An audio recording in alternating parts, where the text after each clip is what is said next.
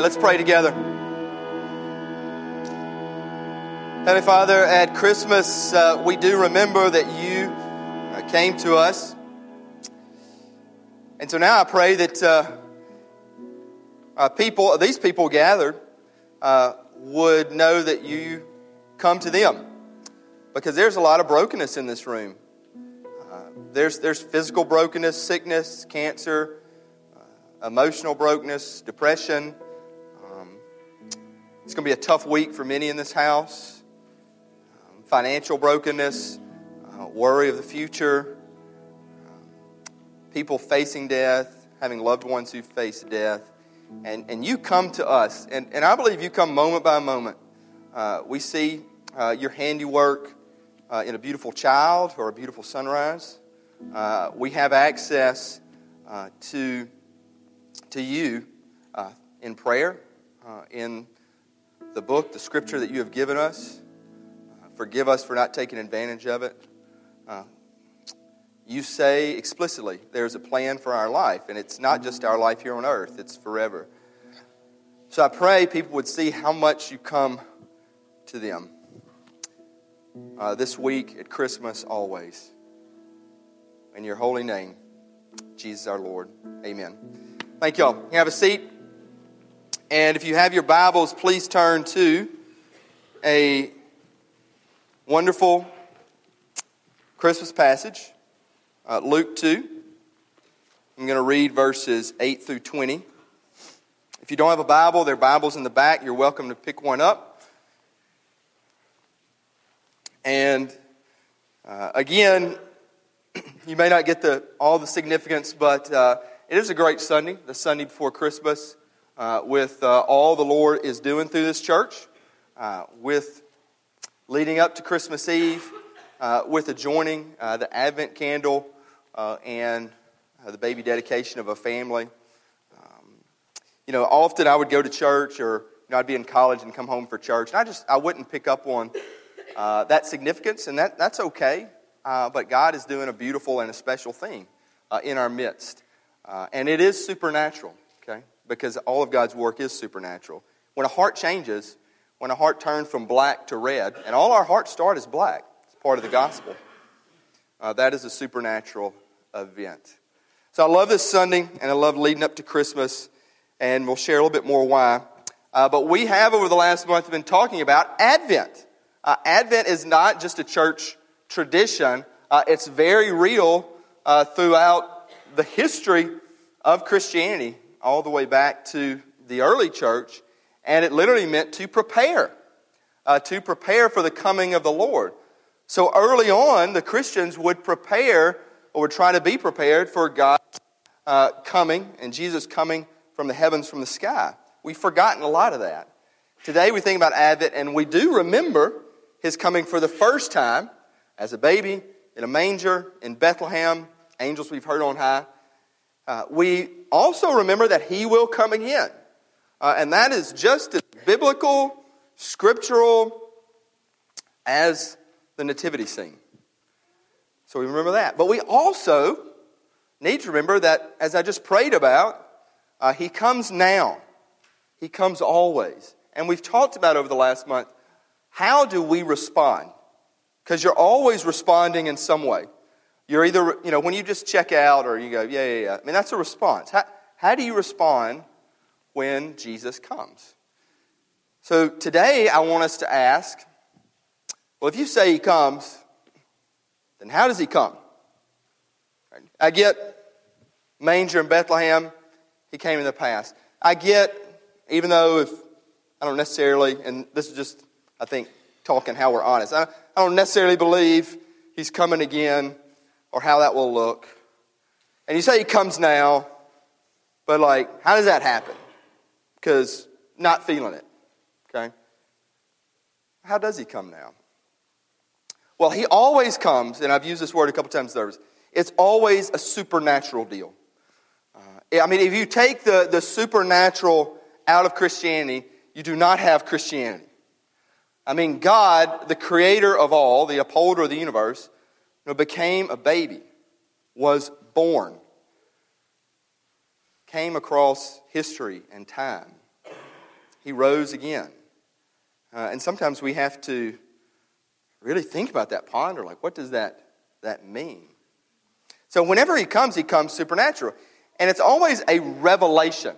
He reveals himself to us. Now, that can be in a general way. Uh, for example, uh, many of us uh, love to hunt, whether it's deer, duck, turkey, you know, and you can witness God's handiwork in a beautiful sunrise, beautiful sunset. Um, I mean, he reveals himself in his creation. Mountains, oceans, all that. Now, that's general, but it is, I do believe, God revealing himself to you. God coming to you. But then there are also specific ways that he comes, that, that Jesus comes. One of the ways is prayer. That's very specific, talking to God. And prayer is just as much about listening or hearing as in telling God what we want for our lives. He comes in prayer. Uh, he comes through this book. Uh, I have had countless uh, experiences. When I have been reading, uh, it could be my, my daily Bible reading time. Uh, it could be even preparing for a teaching or a sermon. And God speaks to me. He comes through something. It's not just a bit of knowledge. I mean, it's a it's a supernatural deal. The Bible, in the Bible, it says, you know, Scripture is God-breathed. God breathed this. And the other thing is, get this. This is important for you and for me. He comes through people. Whenever the gospel is presented to you, Jesus Christ is coming to you. Whenever the gospel is presented, that can be uh, in a sermon uh, by a preacher. That can be in, in teaching. That can be in a small group setting. That can be a one-on-one conversation uh, at a Christmas party. Whenever the gospel is presented, if it's presented, and get this, sometimes in sermons or teaching and definitely one-on-one conversations, the gospel may not be presented. If the gospel is presented, Jesus is coming to you. Do we respond? Do we respond? Do we know the gospel? We use that word a lot here. Know it. I believe this passage, Luke two, eight through twenty, uh, shows us uh, some important things about how uh, we can, or we do, or hopefully we will respond to the gospel when it is presented to us. And by the way, it is being presented now, today. And I think the questions we can ask of ourselves is how we hear it, that being the gospel. Like, how do you hear it? And that can be one-on-one, that can be in a teaching, that can be sitting right now. How you hear it, how you have it. Because you can say, well, I'm, you know, I'm saved, I'm a Christian. Okay, how do you have the gospel? How do you have it? You say you have it. And how we hold it, hold on to it. These are important questions as the gospel is presented. And by the way, we need it presented over and over and over again. You can say like me, hey, Christian, box check. I still need to be preached to daily as I read my Bible, as I talk to other brothers and sisters, as I go to a worship service. Just preach to myself sometimes. How do you hear it? How do you have it? How do you hold it? So let's read. Uh, the story of the shepherds, the angels, Luke two, verse eight through twenty. And in the same region there were shepherds out in the field, keeping watch over their flock by night. And an angel of the Lord appeared to them, and the glory of the Lord shone around them, and they were filled with great fear. And the angel said to them, "Fear not, for behold, I bring you good news of great joy that will be for all the people. For unto you is born this day in the city of David a Savior, who is Christ the Lord. And this will be a sign for you. You will find a baby wrapped in swaddling clothes and lying in a manger." And suddenly there was with the angel a multitude of heavenly hosts praising God and saying, "Glory to God in the highest, and on earth peace among those with whom he is pleased." When the angels went away from them into heaven, the shepherds said to one another, Let us go over to Bethlehem and see this thing that has happened, which the Lord has made known to us. And they went with haste and found Mary and Joseph and the baby lying in a manger. And when they saw it, they made known the saying that had been told them concerning this child. And all who heard it wondered at what the shepherds told them. But Mary treasured up all these things, pondering them in her heart. And the shepherds returned, glorifying and praising God for all they had heard and seen as it had been told them. Uh, listen again, it's important how we hear the gospel, how we have it, and how we hold it. So how do we hear it? Well, uh, this passage talks about that. You see, get this, uh, the shepherds uh, had angels come to them and share the gospel, uh, the good news, the good news being, unto you is born this day in the city of David, a Savior, who is Christ the Lord. Glory to God in the highest, and on earth peace among those with whom he is pleased. So they saw the multitude, they saw the thousands, they heard it from angels. And then they go and they share it. They present the gospel. Look at, and I'm going to kind of go backwards here, so starting from verse twenty going up. It says, the shepherds returned, glorifying and praising God for all they had seen and heard as it had been told them.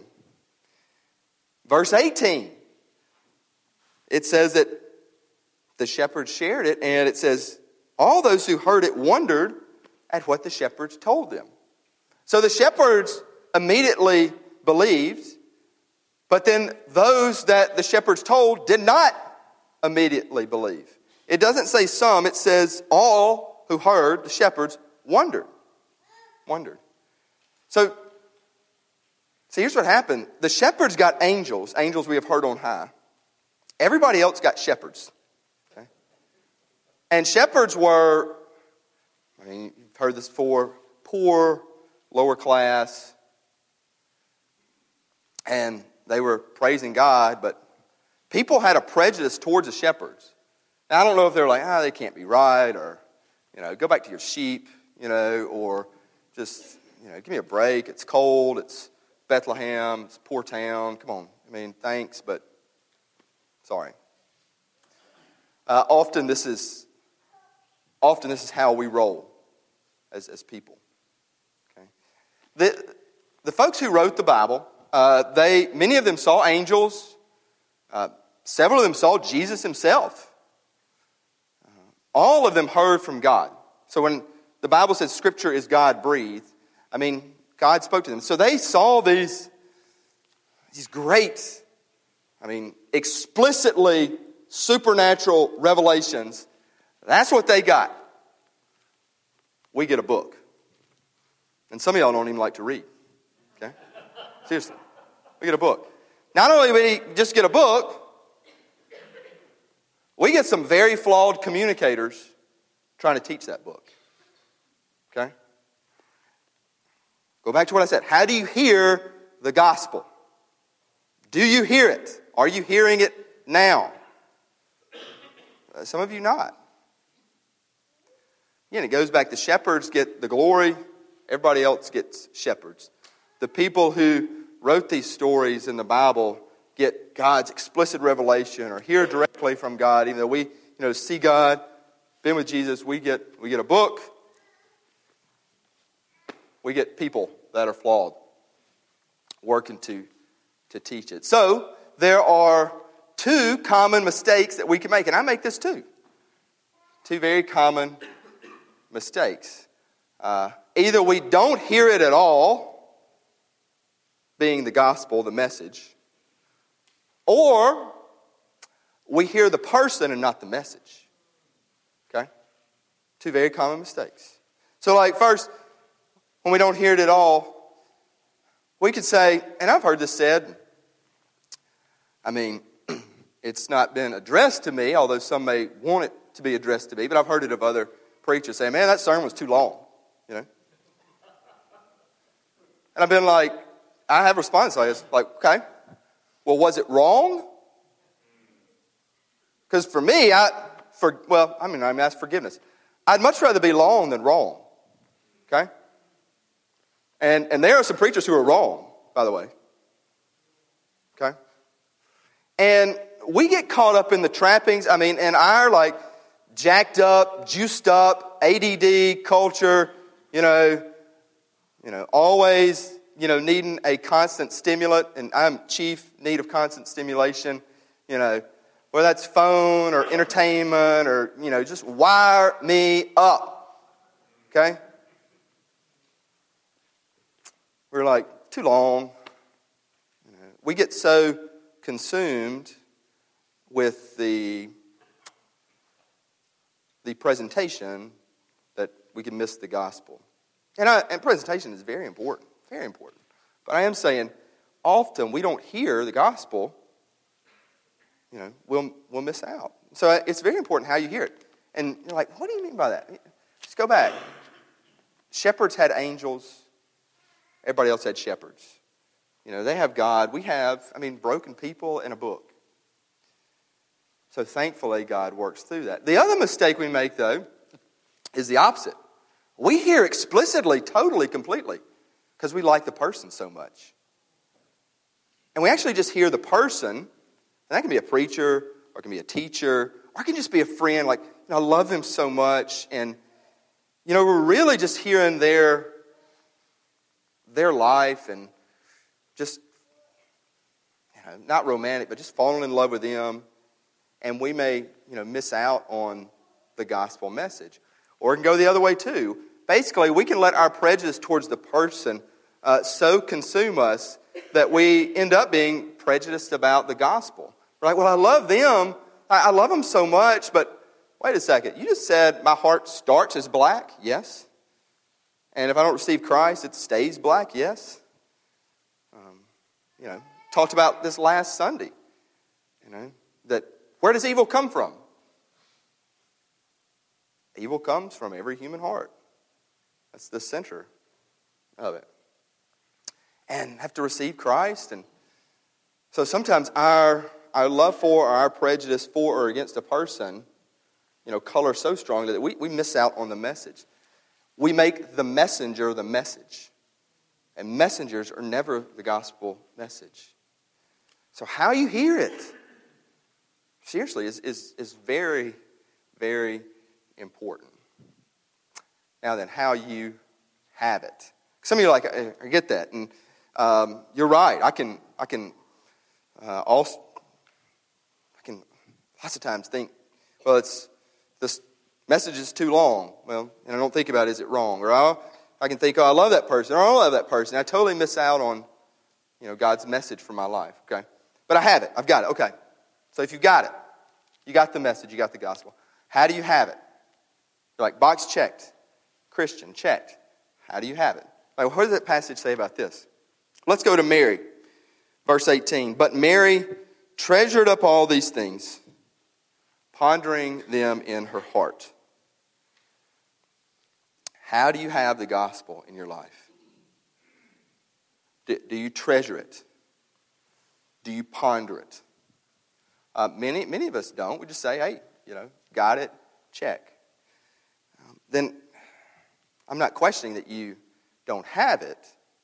But I am saying for me too, I mean, I think we need to think deeply about, do we? Do we really have it? Because if I believe if you get it, if the supernatural act of God's grace has flooded into your heart, then you will start treasuring it and pondering it more and more. And pondering does not mean you don't believe. I think you ponder the, the beauty and the mystery of it, okay? So Mary, great example. Saw this, and she treasured it, and she pondered it. So ponder literally means to think it out, like to, to figure it out. And treasure simply means to savor it, to savor it. So we're figuring it out, and we're savoring it at the same time. Um, you know, let me get, just give you some examples. You know, I mean, I, I love Christmas, and I don't love it for... Uh, you know, my wife and I have gotten into uh, debates about this.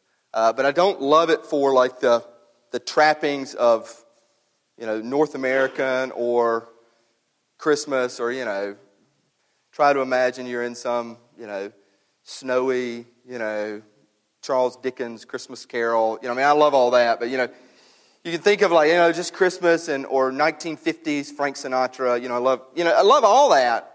That's not why I love Christmas. So, uh, I love Christmas because it really gets into called the mystery, the beauty, the supernatural.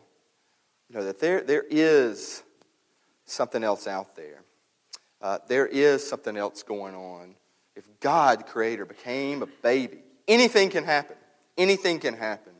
Uh, the mystery of that, the incarnation, God with us, breaking through boundaries of time and space to live at a point in history.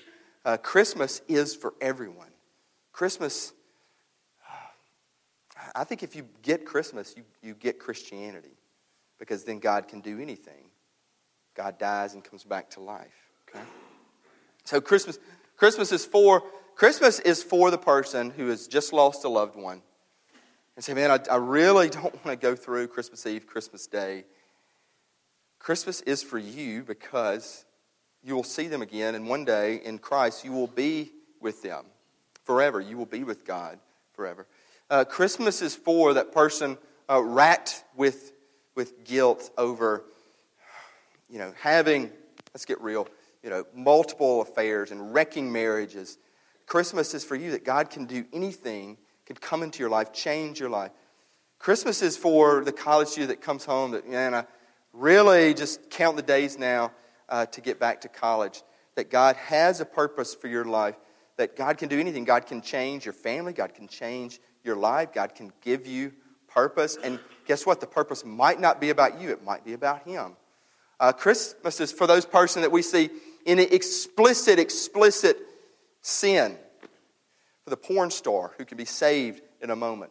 Christmas is for all of us in that it doesn't matter where you are failure or king on this earth. It does not matter in God's eyes at the end of the day, that we can be with Him and that we can be saved in a moment. Christmas is for that marriage that is just undergoing tumultuous, hard, rocky times, that there is hope, that God can do anything. Christmas is for that person who is explicitly been diagnosed as terminal, because they can know that we are all terminal, but God can heal as He sees fit and as He chooses. Christmas is for the person who is so, so lonely, and they are a little, little less lonely because of social media these days. Christmas is for that person that Christmas is God with us, God with us forever, and God in your heart. Christmas... Ponder that. Ponder that stuff. Do you ever ponder it? Treasure that stuff. You mean it doesn't matter if I'm a failure or king of whatever country? No, no. Yes, it does. Not in God's eyes. Treasure that. Do we treasure the gospel? Do you ponder the gospel? Anyone can change in a moment. Do you believe that? Anything can happen. Supernatural. Ponder it. Treasure it. Do you have it? Do you really have it? This is what I'm talking about. It is the most beautiful, most powerful. It is the greatest thing in your life. It is life. It is the answer to life. It is, it is everything. It's not the entertainment that we seek from, you know, whatever we're trying to get, you know, juiced up on. This is it.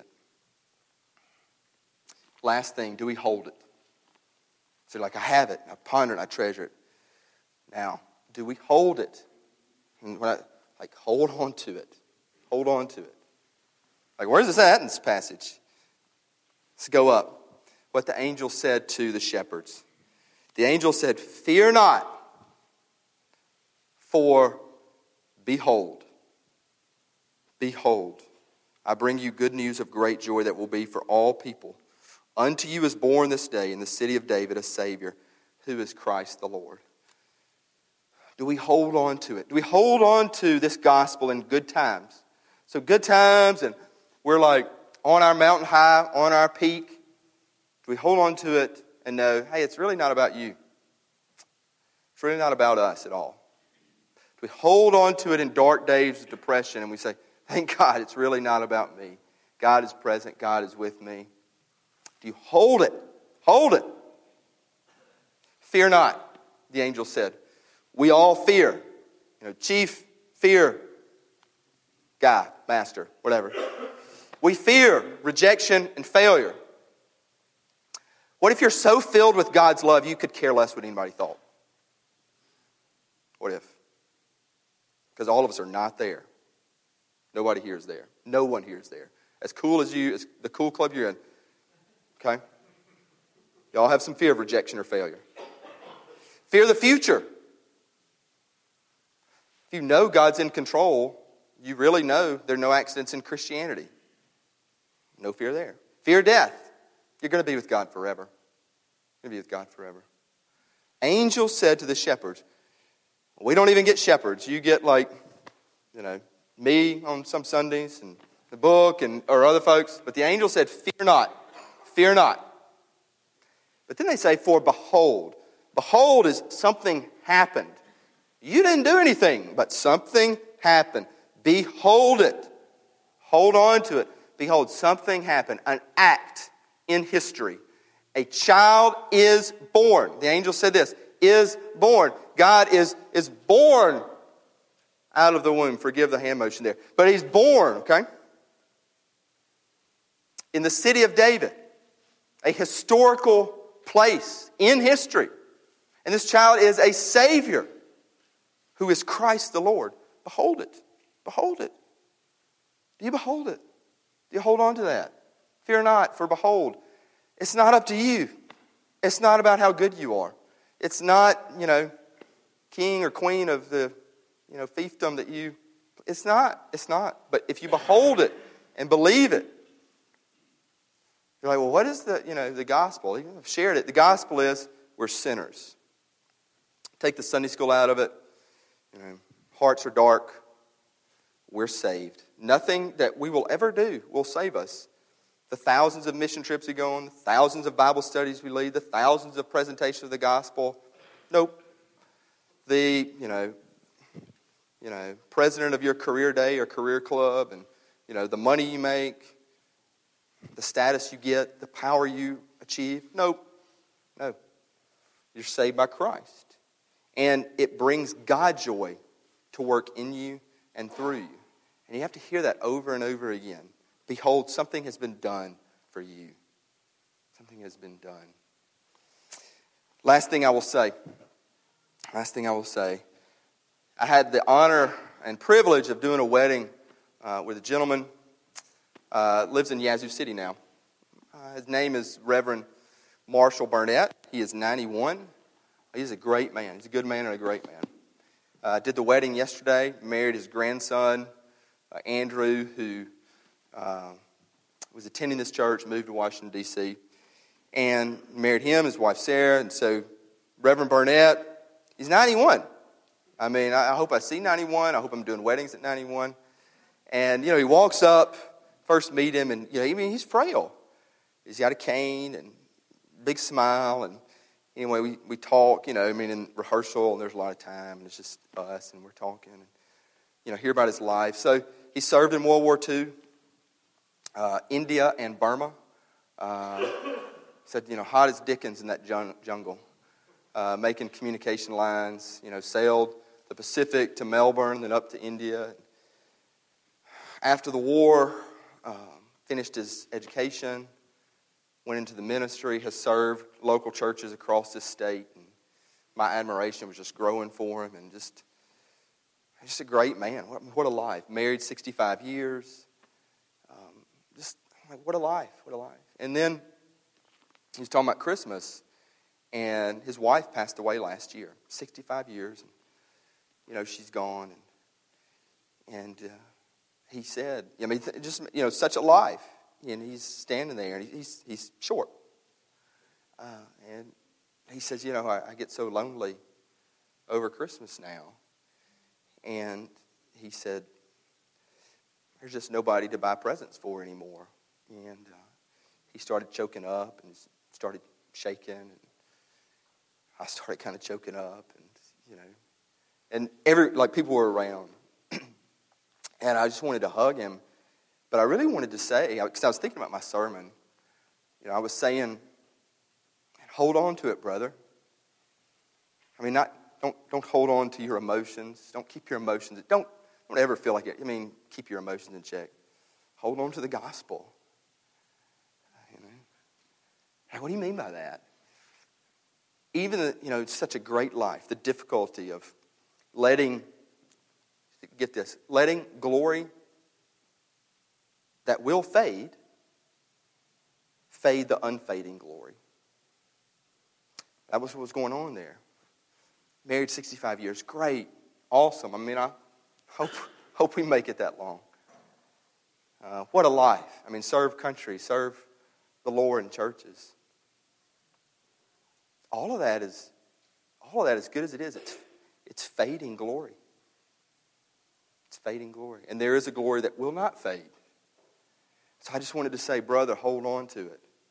So even in, in, in the great work of a, of a life so well lived, hold on to it.